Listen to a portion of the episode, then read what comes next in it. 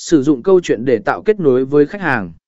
Câu chuyện có thể tạo ra cảm xúc và giữ chặt sự chú ý của khán giả.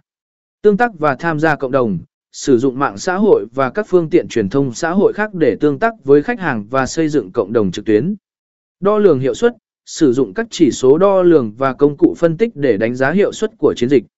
Điều này giúp bạn hiểu rõ hơn về sự thành công và điều chỉnh chiến lược.